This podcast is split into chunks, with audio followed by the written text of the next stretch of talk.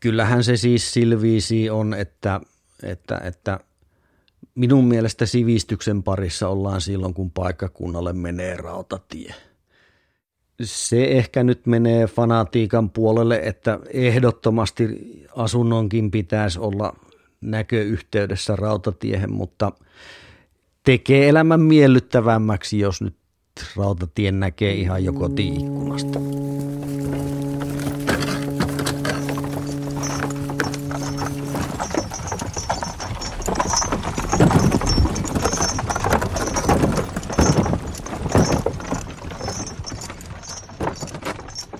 Englanninmaan kapitalisteilla oli ongelma. Hevoset olivat ahkeraa ja enimmäkseen nöyrääkin työvoimaa, mutta ne söivät liikaa. Yksi hevonen ahmi kahdeksan työmiehen edestä ja nopeasti teollistuvassa yhteiskunnassa oli muutenkin pulaa viljasta, jonka hinta huiteli pilvissä. Työnantaja toivoi joustoja, mutta hevoset pitivät jääräpäisesti kiinni saavuttuista eduista. Jos niille antoi vähemmän ruokaa, niin ne tekivät vähemmän työtä. Ensimmäiset höyryveturit jaksoivat vetää vain kahdeksan hevosen kuorman, mutta sekin riitti tuomaan kaivattua säästöä. Toki höyryveturikin söi hiiltä, mutta se oli Englannissa lähes ilmaista. Työttömiksi jääneet hevoset eivät saaneet eropakettia, vaan ne syötiin parempiin suihin.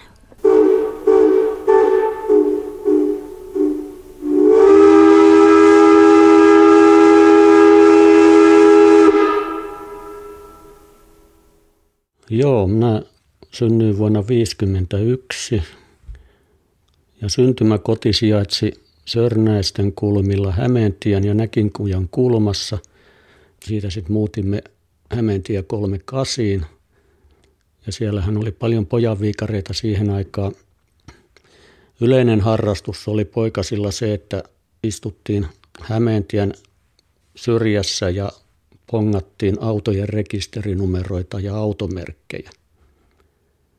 Kun mä halusin aina tehdä omia juttuja, niin se ei mua kiinnostanut, kun siinä oli aina kamala kolina. Hämeentie oli kivikatua ja raitiovaunut kolisteli, pussit savutti ja kaksitahtiautot kärrysi, niin se ei mua miellyttänyt, vaan mä halusin mennä omiin juttuihin ja karkasinkin useamman kerran Sörnäisten rantatielle Lintulahden katua alas.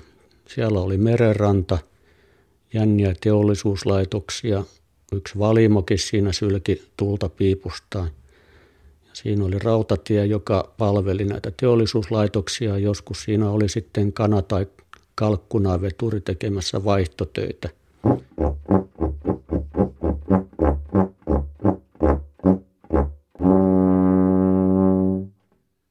Vanhimpia muistikuvia on tuolta isän puolen isovanhempien kotiseudulta Rantasalmelta, jossa sitten tuli kesiä oltua siihen asti, kun sitten isovanhemmat kuoli 68, mutta siellä kerran naapurin poikien kanssa olin, menin asemalle, joka siinä ihan vieressä oli ja Pieksämäen suunnalta tuli yksi yksittäinen höyryveturi, joka sitten vielä pysähtyi siihen asemalle ja seisokin siinä aika pitkään.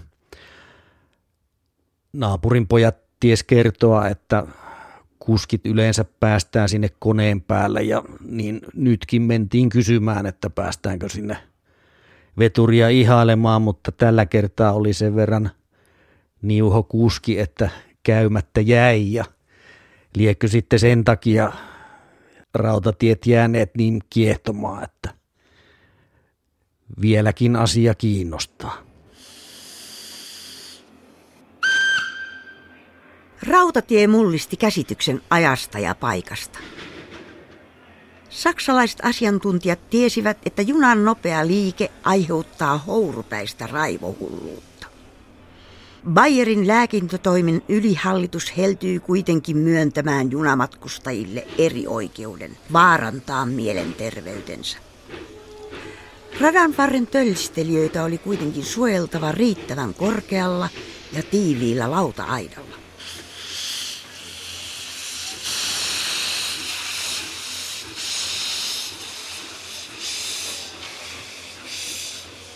Myöhemmin Sigmund Freud valisti, että varsinkin murrosikää lähestyvät pojat saavat junan liikkeestä ja tärinästä seksuaalisen mielihyvän kokemuksia – joita ei kuitenkaan pidä tukahduttaa. Freud uskoi, että pikkupoikien normaalien junaviettien rajoittamisesta seuraa aikuisiällä vakava rautatieahdistus, joka iskee, kun ihminen joutuu junan kyytiin. Mä pelkäsin höyryvetureita, ne oli pelottavia dinosauruksia tai lohikäärmeitä mulle, mutta kaukaa niitä tarkkaili ja tein havaintoja yksityiskohdista ja jotenkin syöpy niiden olemus sitten niin, että koulusta tuli välillä karattua linnunlaulun sillalle eläintarhaan katsomaan. Se oli jännää, kun ne jyskyttivät siitä rautasillan alta ja äiti oli kotona vihainen, kun oli likainen ja johtuu mieleen semmoinenkin seikka, kun oli alakoulussa, niin Helsinkiin tuli ensimmäinen VRn dieselveturi. Se oli kyllä vihreä, hieno, keltaiset viivat ja pojat hälis koulussa, että nyt mennään katsomaan uutta dieselveturia. Silloin mulla tuli se valinta siinä, että enhän mä nyt sellaista murisevaa peltilaatikkoa lähde katsomaan mihinkään, vaan mä siitäkin sitten eriydyin ja menin katsomaan höyryvetureita. Valtaosan elämästä olen Lauttasaaressa Helsingissä asunut, niin ei siellä, ei siellä tosiaan radan varressa tullut asuttua. Ja se, mikä siellä aikoinaan hevosraitiotie on ollut, niin sekin oli jo ollutta ja mennyttä paljon ennen kuin minä olen tähän maailmaan tullut. Jos nyt oikein muistan, se toimi vuosina 1914-1917 ja sen alkupiste on suunnilleen siinä, missä yhä Lauttasaaren sillan pielessä on se mutterikioski ja missä aikoinaan oli Lauttaranta. Liekö ollut yksi tai kaksi matkustajavaunua ja sitten yhdessä valokuvassa olen nähnyt tavaravaununkin, että sitä en osaa sanoa. No on sitä ehkä käytetty johonkin matkatavaran kuljetukseen, ettei se nyt pelkästään radanpito ollut. Että vaikea on mieltää, kun nykyään katselee sitä Lauttasaarta, kuinka se on niin urbaania ympäristöä ja niitä muutamia harvoja valokuvia kun katsoo ja se on, se on ihan eri maisemaa maalaismaisemaa, jossa nyt sitten on sellainen sivistyksen merkki kuin kiskopari. Tämä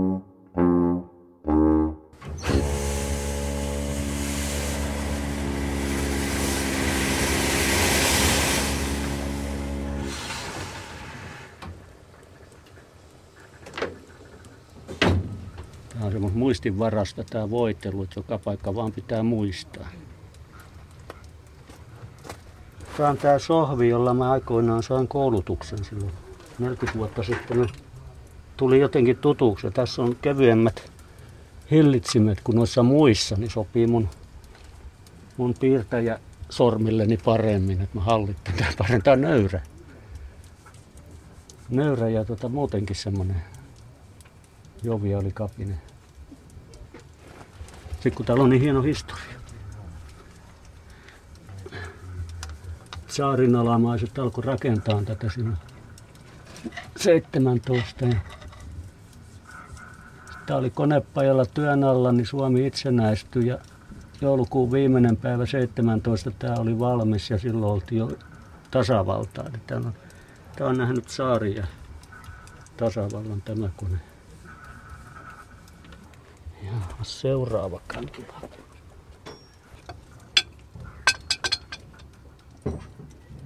Ensimmäinen retki, retki oli sellainen, että silloin oli 67 jo Karkkilan rata lopetettu ja mä harmittaa, että mä en kerinyt siihen mukaan silloin, kun kaverit sinne meni.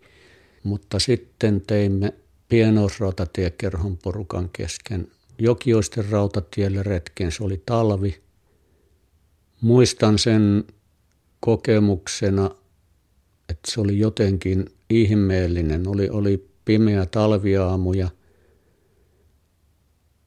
pääsin veturin kyytiin ja siinä oli vain kuljettaja ja lähdettiin Forsasta vetämään tavarajunaa kohti Jokioista ja se lyhty valas sitä rataa, se oli lumen alla, ei siinä näkynyt muuta kuin kissanjälkiä. Ja me vaan lähettiin niitä kissanjälkiä sitten junalla menemään ja veturi heilu ja pomppi ja kyllä se kuitenkin siellä meni ja Jokioiselle tultiin ja pysähdyttiin linjalle ja vaihtotöitä ja siinä kasattiin juna ja käsimerket heilu siellä. Ne ei ollut virallisia, ei siellä mitään lippuja ollut. No, no, no kaffet juotu, lähdetään jatkamaan. Ja sitten juna lähti taas sitä lumen peittämään rataa keikkumaan eteenpäin. Ja kolina oli kova ja veturi heilu ja silloin se jotenkin tarttu, että tässähän on jotain jännää. Tämä on kuitenkin juna ja tämä menee niin kuin, niin kuin ontuva, ontuva hirvi jossakin mettäpolulla ja tässä on sitä jotain.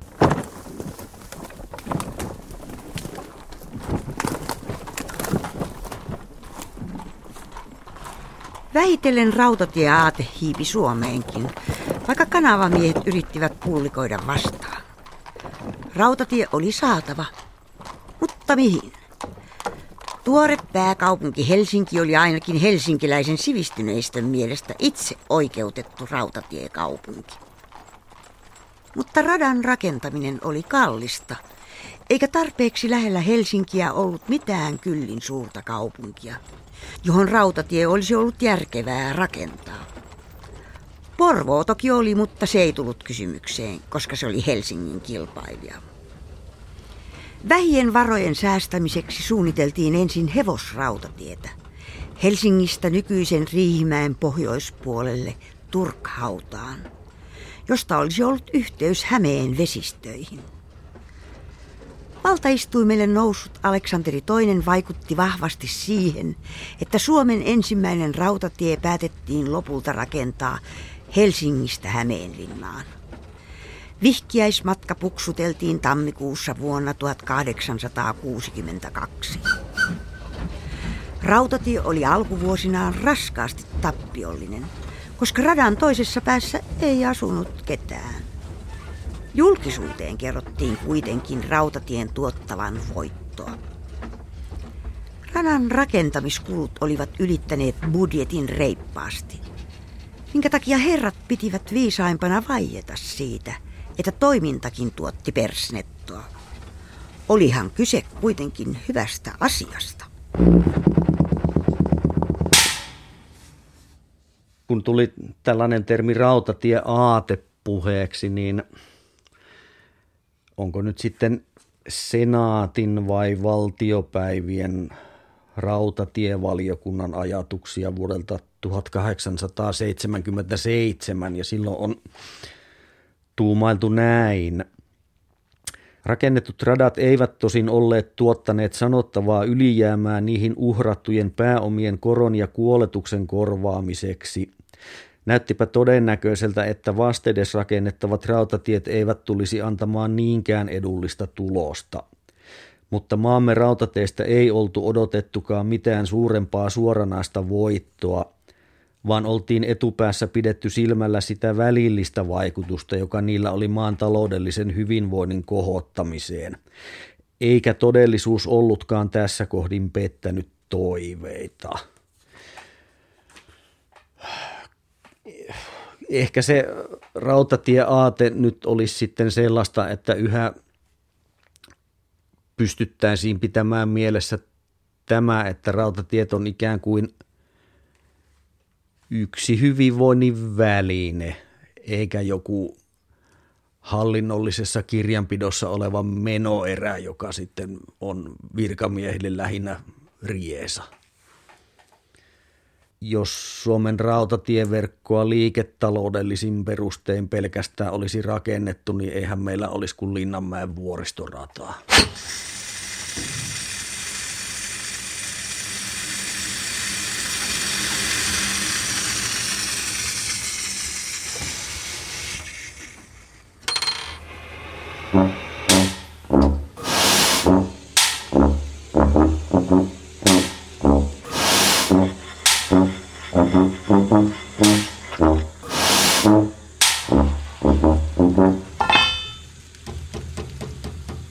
Miten ajetaan me sen vaihteen yli? Niin, missä päin Vitosvaihde. Vitosvaihde tuossa seiskaa takaa. Joo, siinä on ristikappaleessakin vähän vikkaa, ei se semmoisen väliä, kato Ne on pieniä, pieniä Joo. asioita. Elämää. Tähän konkurssiin. Toleranssit on sen verran väljentynyt. Niin. Joo. Tai kun mä pojan, panin pojat vaihteita rasvaamaan. Joo, ne on aika jäykkiä. Kun tuota, Kyllä ei Venäjän muuta poikia tehnyt kuin täällä niin ympäriinsä ja ajoi resinalla. Ja No se on. Siis mä joskus otan tuon lumikin. Mä kaivan tähän montu. Jumalauta ja mä lykkään resinat kaikki sinne ja painan tällä ei vielä kauhalla tiukka ja maata päälle sillä. No, siellä ne resinat nyt jo. Kun mä olen sanonut pojille, että perkele niitä ei jätetä kiskolle. Jos ne saadaan kiskolle, Sitten kun alkoi tämä, tämä hälinä tämän museoimisen puolesta, että nyt täytyisi saada liikkuvia vetureita säilytettyä. Ei, ei rautatien museon seisomaan ja pölyttymään, vaan eläviä. Siinä vaiheessa hoksas, että kyllähän tämä nyt jotain tarvitsee tehdä ja halusi olla mukana siinä toiminnassa, että ettei se maailma mene sitten peltilaatikko muotoiseksi silläkin puolella ihan kokonaan. Että kyllä se semmoinen niin kuin nostalgialiikenne kävi mielessä, että jos saadaan, saadaan suinkin aikaan, niin Joo, Jokioston rautatiehän toimi vuoteen 1974 asti. Me saimme luvan liikennöidä omalla kalustollamme viikonloppuisin. Mutta itse nämä meidän työolot oli siinä Forssassa sitten mitä oli. Että kyllä tämä veturin huolto- ja korjaustyö tehtiin rautatieosakeyhtiön tallin edustalla siinä pihamaalla.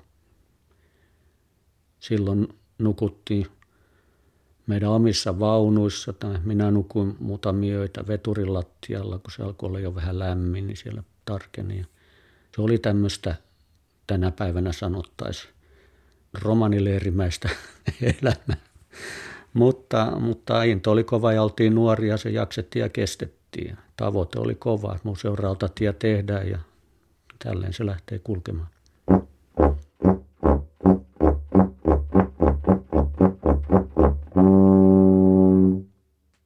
Tämä Kemijärven yöjunakapinahan oli sellainen, joka sitten johdatti ihmisiä yhteen ja sen jäljiltä perustettiin tämä Suomen rautatien matkustajat ry.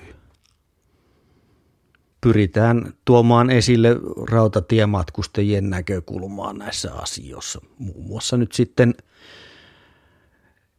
sen suhteen, mitä lipun hinnat on ja minkälaisia palveluja VR tarjoaa ja myös sitten kannanotto vaikkapa siihen, kuinka laajaa tuo henkilöjunaliikenteen pitäisi olla. Tässä on kyllä tullut huomattua semmoista asenneongelmaa tuolla valtiohallinnon suunnalla, että ei, ei oikein ymmärretä tällaista asiaa. Kun vertaa, vertaa nyt vaikka sitten Isoon Britannia, jossa vastaavanlaisen järjestön asema on ollut lakisääteinen jo vuodesta 1948 ja me täällä yhä tapellaan, että minkälaisia asioita tuo liikenneministeriö salaa ja mitä julkistaa, niin mutkan kautta olen kuullut, että liikenneministeriössä minä olen se perkeleen kämääräinen. Kyllä on semmoinen mielikuva tullut, että, että kyllä tämä ainakin meidän liikennehallinto olisi lähempänä tuota saariaikaa kuin 2000-lukua.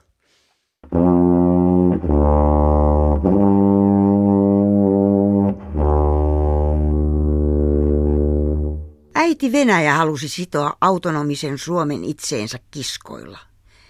Eivät suomalaisetkaan Pietarin rataa periaatteellisella tasolla vastustaneet, mutta rahasta oli edelleen pulaa. Suomalaiset laskeskelivat, että kapea raiteeseen rataan voisi juuri ja juuri olla varaa. Aleksanteri II halusi kuitenkin kunnon radan, ja kompromissina Venäjä lupasi maksaa leveä ja kapea raiteisen radan erotuksen, joka oli 10 miljoonaa markkaa.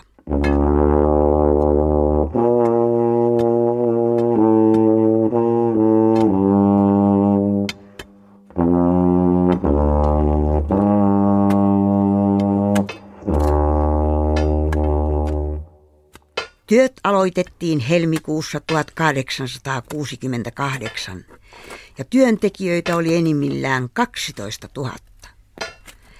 Nälkävuosien riuduttamia tulijoita olisi ollut moninkertainen määrä.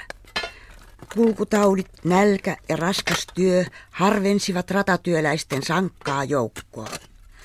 Mutta ratatyömaan perässä kulki tuhansien ryysyläisten epätoivoinen armeija, josta riitti täydennystä sitä mukaan, kun työntekijöitä kuoli.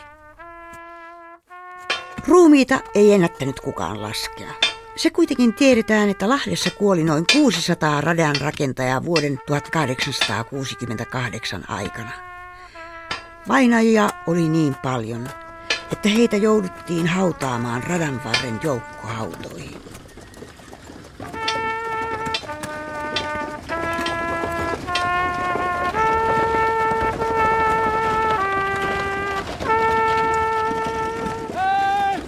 Nälkävuosien ansiosta Pietarin radan rakentajille ei tarvinnut maksaa sitäkään vähää, mitä vakaampina aikoina olisi maksettu. Niinpä 30 miljoonan markan kokonaisbudjetti alittui kahdella miljoonalla. Myös aikataulu piti, sillä 369 kilometriä pitkä rata Riihimäeltä Pietariin valmistui kahdessa vuodessa. Tyytyväinen rautatiejohtokunta päätti palkita itsensä muhkeilla bonuksilla. Puheenjohtaja Juhan Maurits Nordenstam otti itselleen 40 000 markan bonuksen, joka vastasi rautatielääkärin 20 vuoden ja radanrakentajan 170 vuoden palkkaa. Yhteensä herrojen tulospalkkioihin upposi 300 000 markkaa. Lähes yhtä paljon kuin koko maan kansakoululaitokseen. Jokohan me alkaisi niinku tyytyväisiä. Ei vitti lattia täyttä. Me kiitämme ystävällisestä palvelusta. Oikein paljon kiitoksia hiiliryhmälle. Ei mitään. Kiitos teille eilisestä. Mitäs me eilen tehtiin? Joku oli, en mä muista, oliko se itse ollut hiilestä. Ei peruutetaan tähän äsken. Minä en ollut, mutta on siellä Jossi olisi ollut. Meillä- alkoi hyvin lupaavasti ja ajettiin pitkää rataa, eli Forssasta Humppilaan. Se oli 23 kilometriä sivu. Ja äh, yleisön kannustus oli mahtavaa, että kyllä tämmöinen pitäisi olla. Se oli sitten kuitenkin sitä aitoa höyrymatkaa ja jotain erikoista. Sympatioita tuli, mutta apua ei tullut. Silloin elettiin nousukasmaista aikaa, sen huomasi huomasi siitä, että yhteiskuntahan ei millään tavalla reagoinut, vaikka se olisi ollut siihen aikaan vielä edullista tämä kaiken lunastaminen ja säästäminen. Ja meillä ei harrastajilla ollut varoja, me oltiin nuoria ihmisiä ja ehkä meidän painoarvo sitä kautta oli sitten vähän semmoinen kevyt, koska meille sanottiin tänne vaan helsinkiläispojat tulee leikkimään junillaan heidän mailleen. Ja eräs liikutuksen alla oleva henkilö, kun veturi tuotiin, niin kysyi, että eikö Karkkilasta löytynyt tarpeeksi isoa kuoppaa, mihin oli sitten tuon kaataneet. Ja, ja ennen kaikkea niin Forssan kaupungin kanta oli hyvin kielteinen.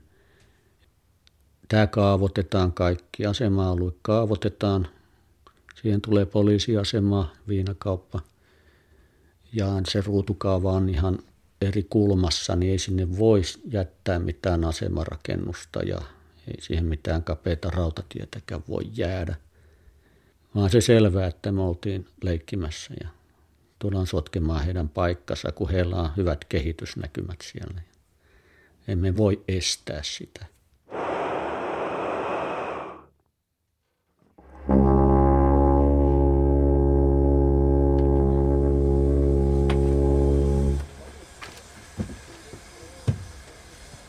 Tämä tyhjä juna Jokioisiin, lähdetään jo kymmentä yli. Niin just joo. Kutonen tuo varsinaisen junan, johon me sitten mennään kiinni ja aletaan ajaa normaalisarjoja. Tämmöinen erikoisuus. Säästetään vaihtoliikkeitä. Just joo. Niin joo, tosiaan on. Joo, se oli selvää, että, että radan purkaminen alkaa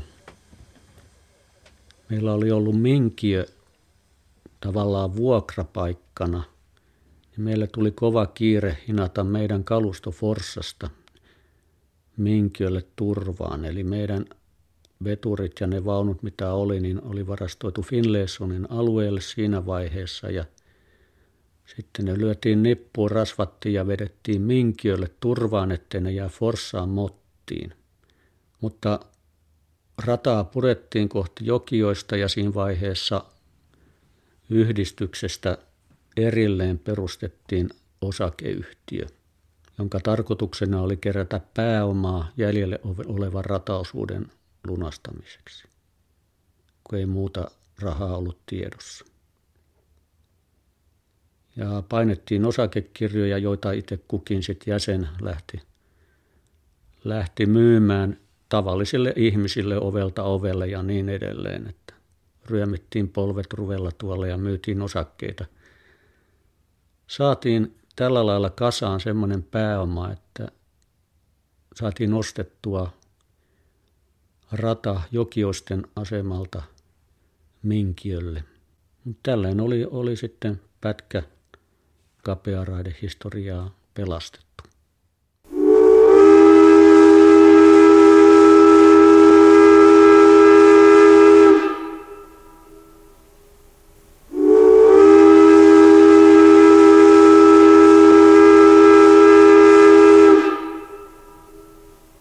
Pietarin rata osoittautui menestykseksi, mikä käynnisti katkeran kilpailun uusista radoista. Yhtäkkiä kaikki halusivat rautatien. Erityisen katkeria olivat turkulaiset, jotka olivat kovaa vauhtia jäämässä Helsingin varjoon. Turun silmää tekevät halusivat saada oman erillisen sisämaahan ulottuvan rataverkon, josta ei missään tapauksessa olisi yhteyttä Helsinkiin. Raideleveydenkin olisi hyvä poiketa Helsingin radasta.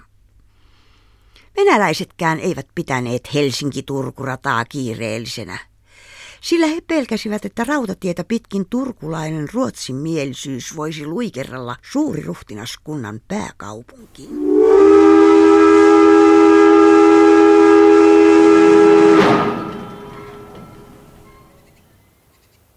Ratalinjauksista käytyihin kiistoihin sekaantuivat niin valtiopäiväsäädyt, maakunnat, maanomistajat kuin teollisuuspohatatkin.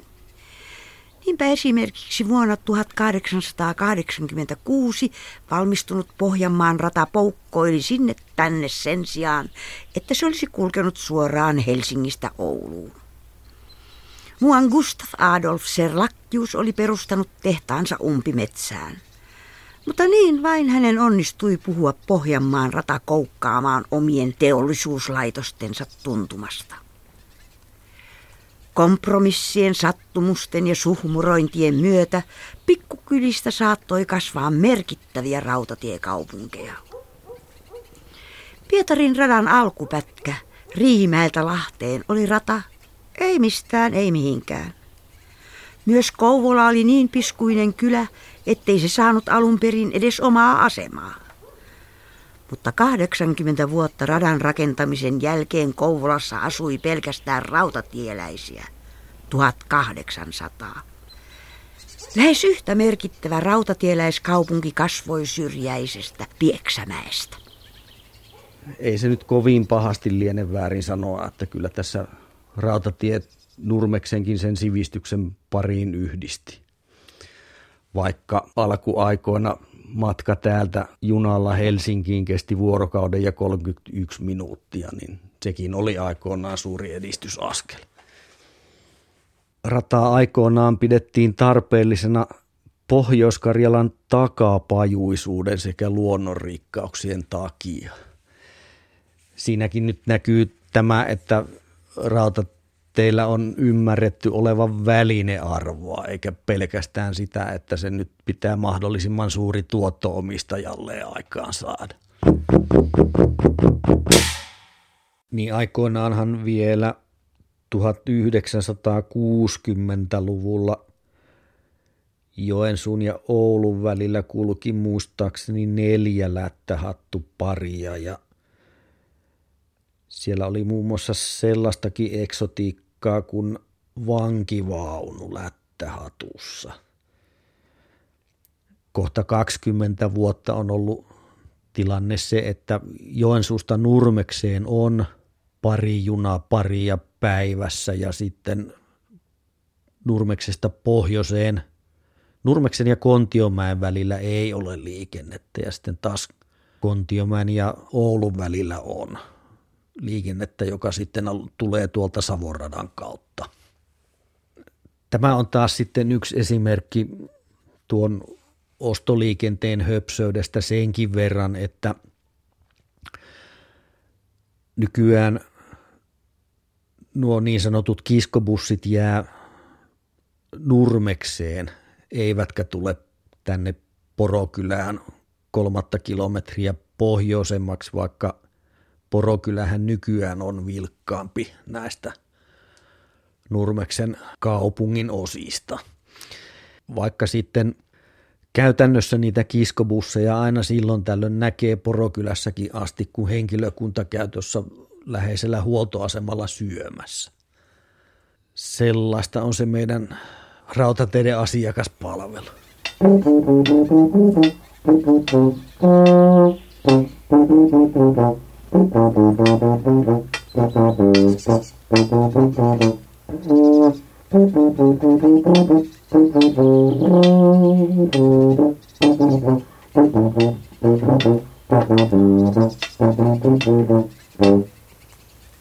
Vaikka rautatien tuloon suhtauduttiin maaseudulla suopeasti, niin radan rakentajia katsottiin karsaasti. Radan rakentajilla oli ensinnäkin liikaa rahaa, sillä ratatöissä saattoi tienata tuplasti sen, mitä maatöissä. Niinpä isäntien oli vaikea saada työvoimaa, jos lähiseudulla oli ratatyömaa. Tuplapalkan lisäksi ratatyömaan etuna oli lyhyt, vain 12-tuntinen työpäivä. Lyhyiden työpäivien ansiosta radan rakentajilla piisasi aikaa riijata paikallisia neitoja, jopa talollisten tyttäriä. Urakan valmistuttua osa radan rakentajista pääsi vakituisesti valtion rautateille töihin. Palkka oli kehno, mutta bonuksena saattoi saada asunnon. Virkamiehiksi radan rakentajilla ei tietenkään ollut asiaa mutta vaihde- tai asemamieheksi vältti suomenkielinen turvennuijakin. Rautatien virkailijat olivat kuuluja paskan tärkeydestään, ja tämä perinne jatkui pitkälle 1900-luvulle saakka. Ja taitaapa jonkinmoinen ylemmyyden tunto pesiä yhä edelleen yhtiön johtoportaassa.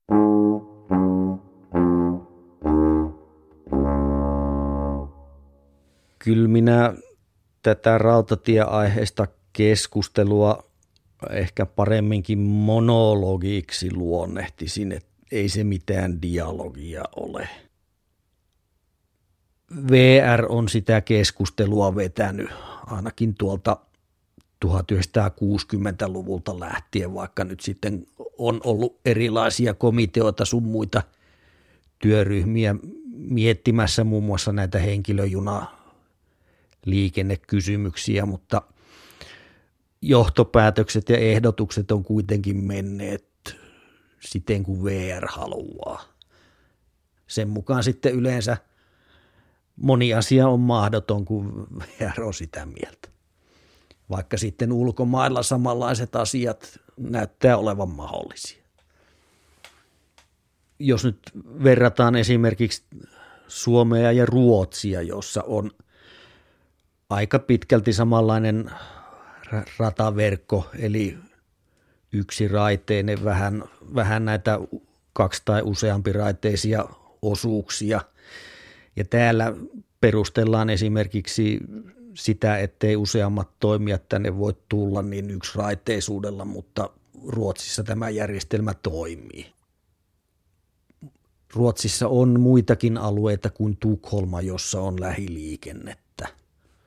Mutta jos meillä taas mennään kysymään VRltä, että mitäs rupeatteko liikennöimään Tampereella tai vaikkapa Turussa lähijunia, niin tähän asti nämä projektit on kaatunut siihen, että ne VRn vaatimat hinnat on ollut sitten niin kovia, tai sitten on suoraan taas sanottu, että ei tämä ei tämä onnistu. Ruotsissa tämä onnistuu.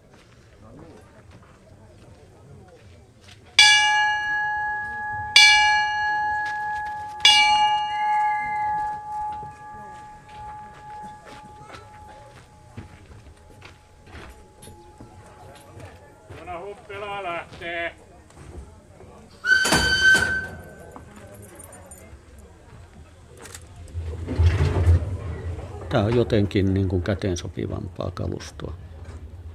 Sitten tämä yleisön kannalta ajatellen, kun ne tulee juttelemaan ja ihmettelemään, että kappas vaan taidettiin mennä aika kovaa tuollakin tuo alamäki, että paljonko oli mittarissa? No mä sanoin, että ei siellä ole mitään mittaria, että mä kuuntelin, miten siellä veivit vispaa ja paljonko oli vauhtia. Sanoin, kyllä siinä saattoi 35 olla parhaimmillaan. Eikö sen enempää? No se kokemus tulee siitä, kun se alkaa oikein heilumaan, niin ja alkaa kiskon jatkeet kolkkaamaan taajaan siellä alla, niin sitten tulee semmoinen illuusio, että tämä menee lujaa tämä juna tässä. Siinä on tämmöisiä elementtejä. Vuorella ja palomäki vain tarvittaessa.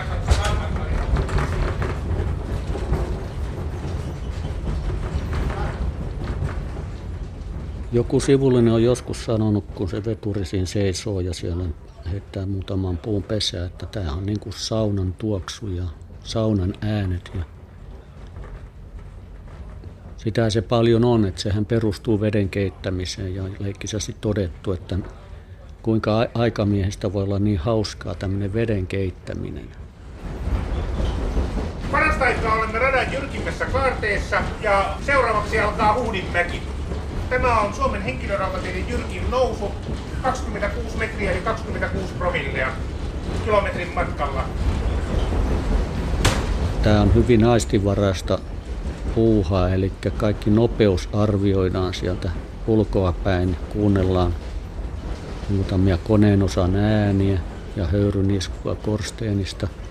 Eli se on semmoista havainnointia ja, ja semmoista tiukalla hauiksella jonkun vivun liikauttamista millimetri, jolloin muuttuu tehot ihan oleellisesti.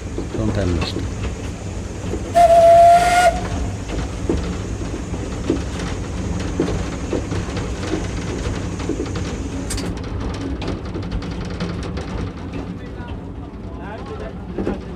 Äkkinäiseltä se saattaa karata käsistä, sanotaan, että se voi hyvinkin pillastua. Sitten siinä on pitelemistä jonkun aikaa. Tytöt kyytiin, joo. Ja yli-ikäiset ukot. Lähtö. Lähtö.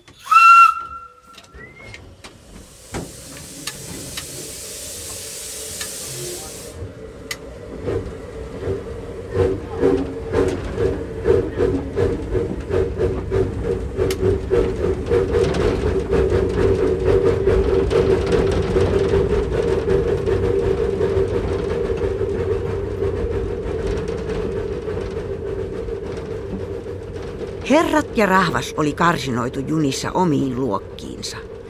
Myös asemilla oli omat erilliset ruokasalit ensimmäisen ja toisen luokan matkustajille. Kolmannen luokan matkustajat saivat yleensä tyytyä ulkoruokintaan, mutta isoimmilla asemilla roskaväkikin pääsi sisätiloihin.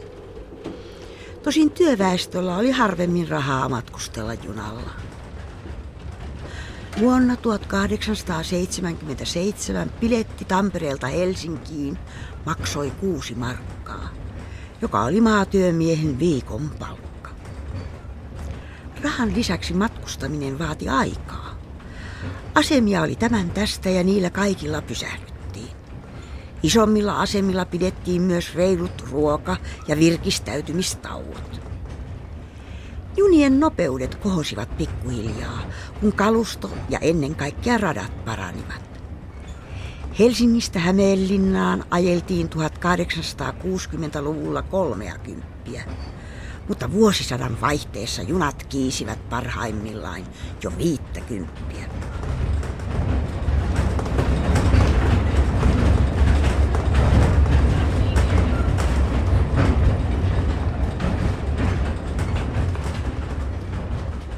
kulkua säätilivät alusta lähtien minuuttiaikataulut.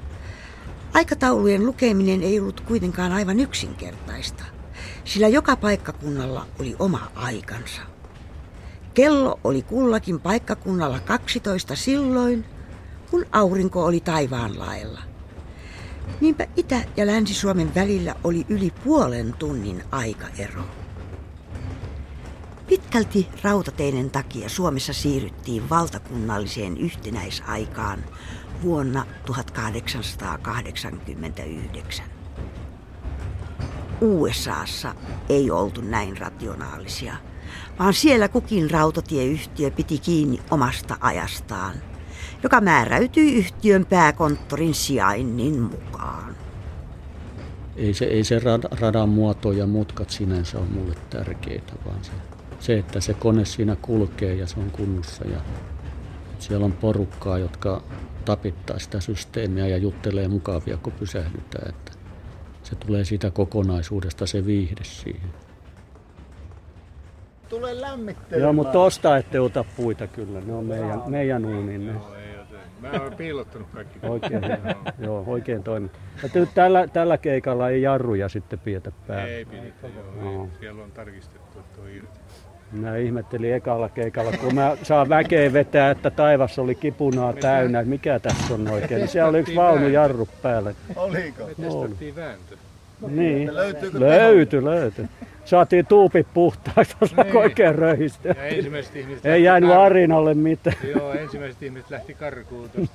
Sitten aina miettii, että mistä tämä lähti edellisenä päivänä, että sulla oli yksi tulitikku ja yksi tuohenkippura ja pudotetaan tarkasti se palava tuohenkippura, niin siitä se lähtee ja se liikenne lähtee kasvamaan. Siinä on tämmöiset jutut, mitkä sitten ajon aikana tulee mieleen, että tässä sitä vaan juna sen kun kulkee ja sillä stidillä mä pistin tämän alkuun. Että se aina tuntuu uudelta ja uudelta kaikki ne kurnutukset ja muut, mitä siinä on. Että tehdään paljon työtä, että saadaan siinä kulkea, niin ei sillä niin paljon väliä, missä se kulkee. Se sitten kuitenkin kulkee. Että kai se on jotain tämmöistä.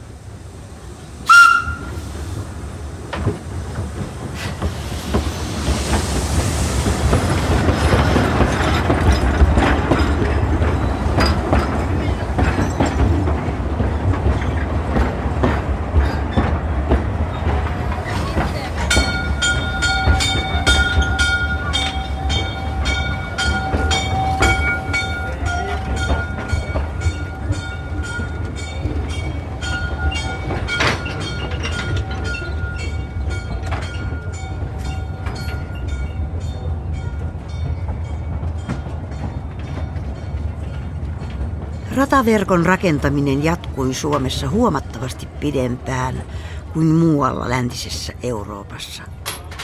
Lopulta rataverkko saatiin valmiiksi ja saman tien aloitettiin sen purkaminen. Rautatie herätti aikanaan maaseudun unesta. Ja sata vuotta myöhemmin samainen maaseutu vaipui seisakkeiden asemien ja kokonaisten rataosuuksien lakkauttamisten myötä jälleen horrokseen. VR alkoi kilpailla lentokoneiden kanssa, eivätkä junat ehtineet enää pysähtyä missään.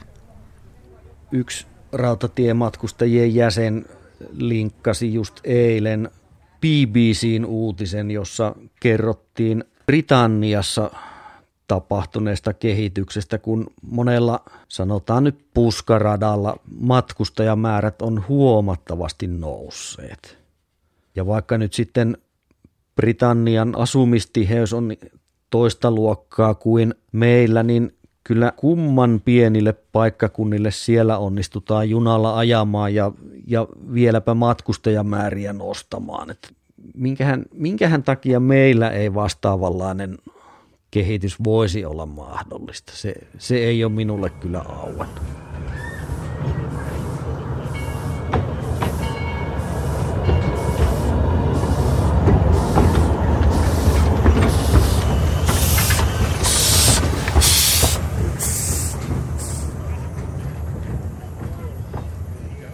Joo, museorautatie täytti pyöreitä, eli tässä keväällä vietimme museorautatien 40-vuotisjuhlaa ja silloin tuota, päässä pimahti, että onko se todella niin kauan, että tämä oli nuori kaveri silloin ja mitä silloin ajatteli. Silloin, silloin oli semmoinen tietynlainen hulluus niin kuin nuorella ihmisellä, että tahtoo saada ton ja jotenkin tuntui siltä, tahtoo saada museojunan, tahtoo saada ihan oikean junan ja niin nyt alkaa näkyy se kokonaiskakku, että tässä on tämmöinen laaja kulttuuriporukka ollut, joka tuntuu hyvältä, että siinä on saanut olla mukana, että on saanut nähdä koko ajan, mitä siinä tapahtuu ja olla tekemässäkin sitä omalta osalta. Me ollaan taltioitu sinne ihan elävä kalusto ja ne toimintatavat. Sehän siinä on niin kuin suurin juttu siinä museorautatiessä. Itsellä lähinnä se oli alkujaan se, että pääsee leikkiin oikealla veturilla. Onhan se vähän sitä nytkin. Kyllä se poikanen siinä on mukana totta kai. Se poikanen jaksaa. Jos olisi ihan ottarypyssä tässä vaan vanhenis, niin eihän se tämmöistä olisi, että jipiin mä pääsen veturia ajamaan. Onhan siinä jotain tämmöistä. Kalle, Tuumanen! Tässä edessä on hauskin olla.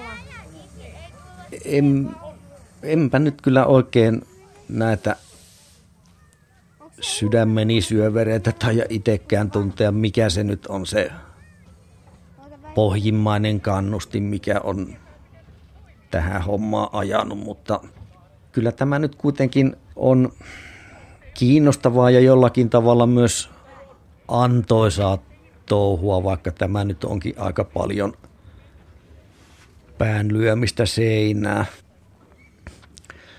Älyllisesti antavaa se on kuitenkin tämmöinen aivovoimistelu, kun siinä nyt sitten pitää asia-argumenteilla asiaa kuitenkin viedä eteenpäin, eikä nyt pelkästään sellaisella mentaliteetilla, että me nyt vaan ollaan tätä mieltä, että sinne ja sinne pitää junia niin ja niin paljon kulkea, vaan kyllähän sen päälle pitää sitten ne perustelutkin esittää, että miksi me tätä haluamme, jos nyt sitten toivotaan sitä, että tämä halu joskus toteutusikin tämäkin homma vaatisi enemmän valveutuneita ihmisiä, jotta, jotta nyt asiat parempaan suuntaan muuttuisi. Että kyllä tämä paremmin onnistuisi, jos meitä olisi enemmän kuin kourallinen. 16.54 ollaan siellä ja 17.05. Joo, me tehdään nyt viimeinen keikka Jokioissa ja sitten käy Humpilassa tänne sitten se on loppu.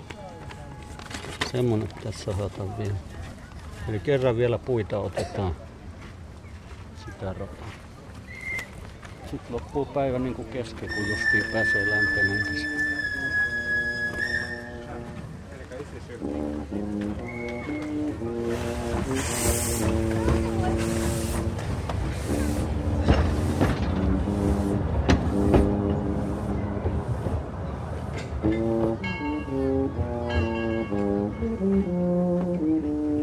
Radiodokumentissa Rautatie päähenkilöinä olivat rautatieharrastajat Tapio Koskinen ja Kalevi Kämäräinen.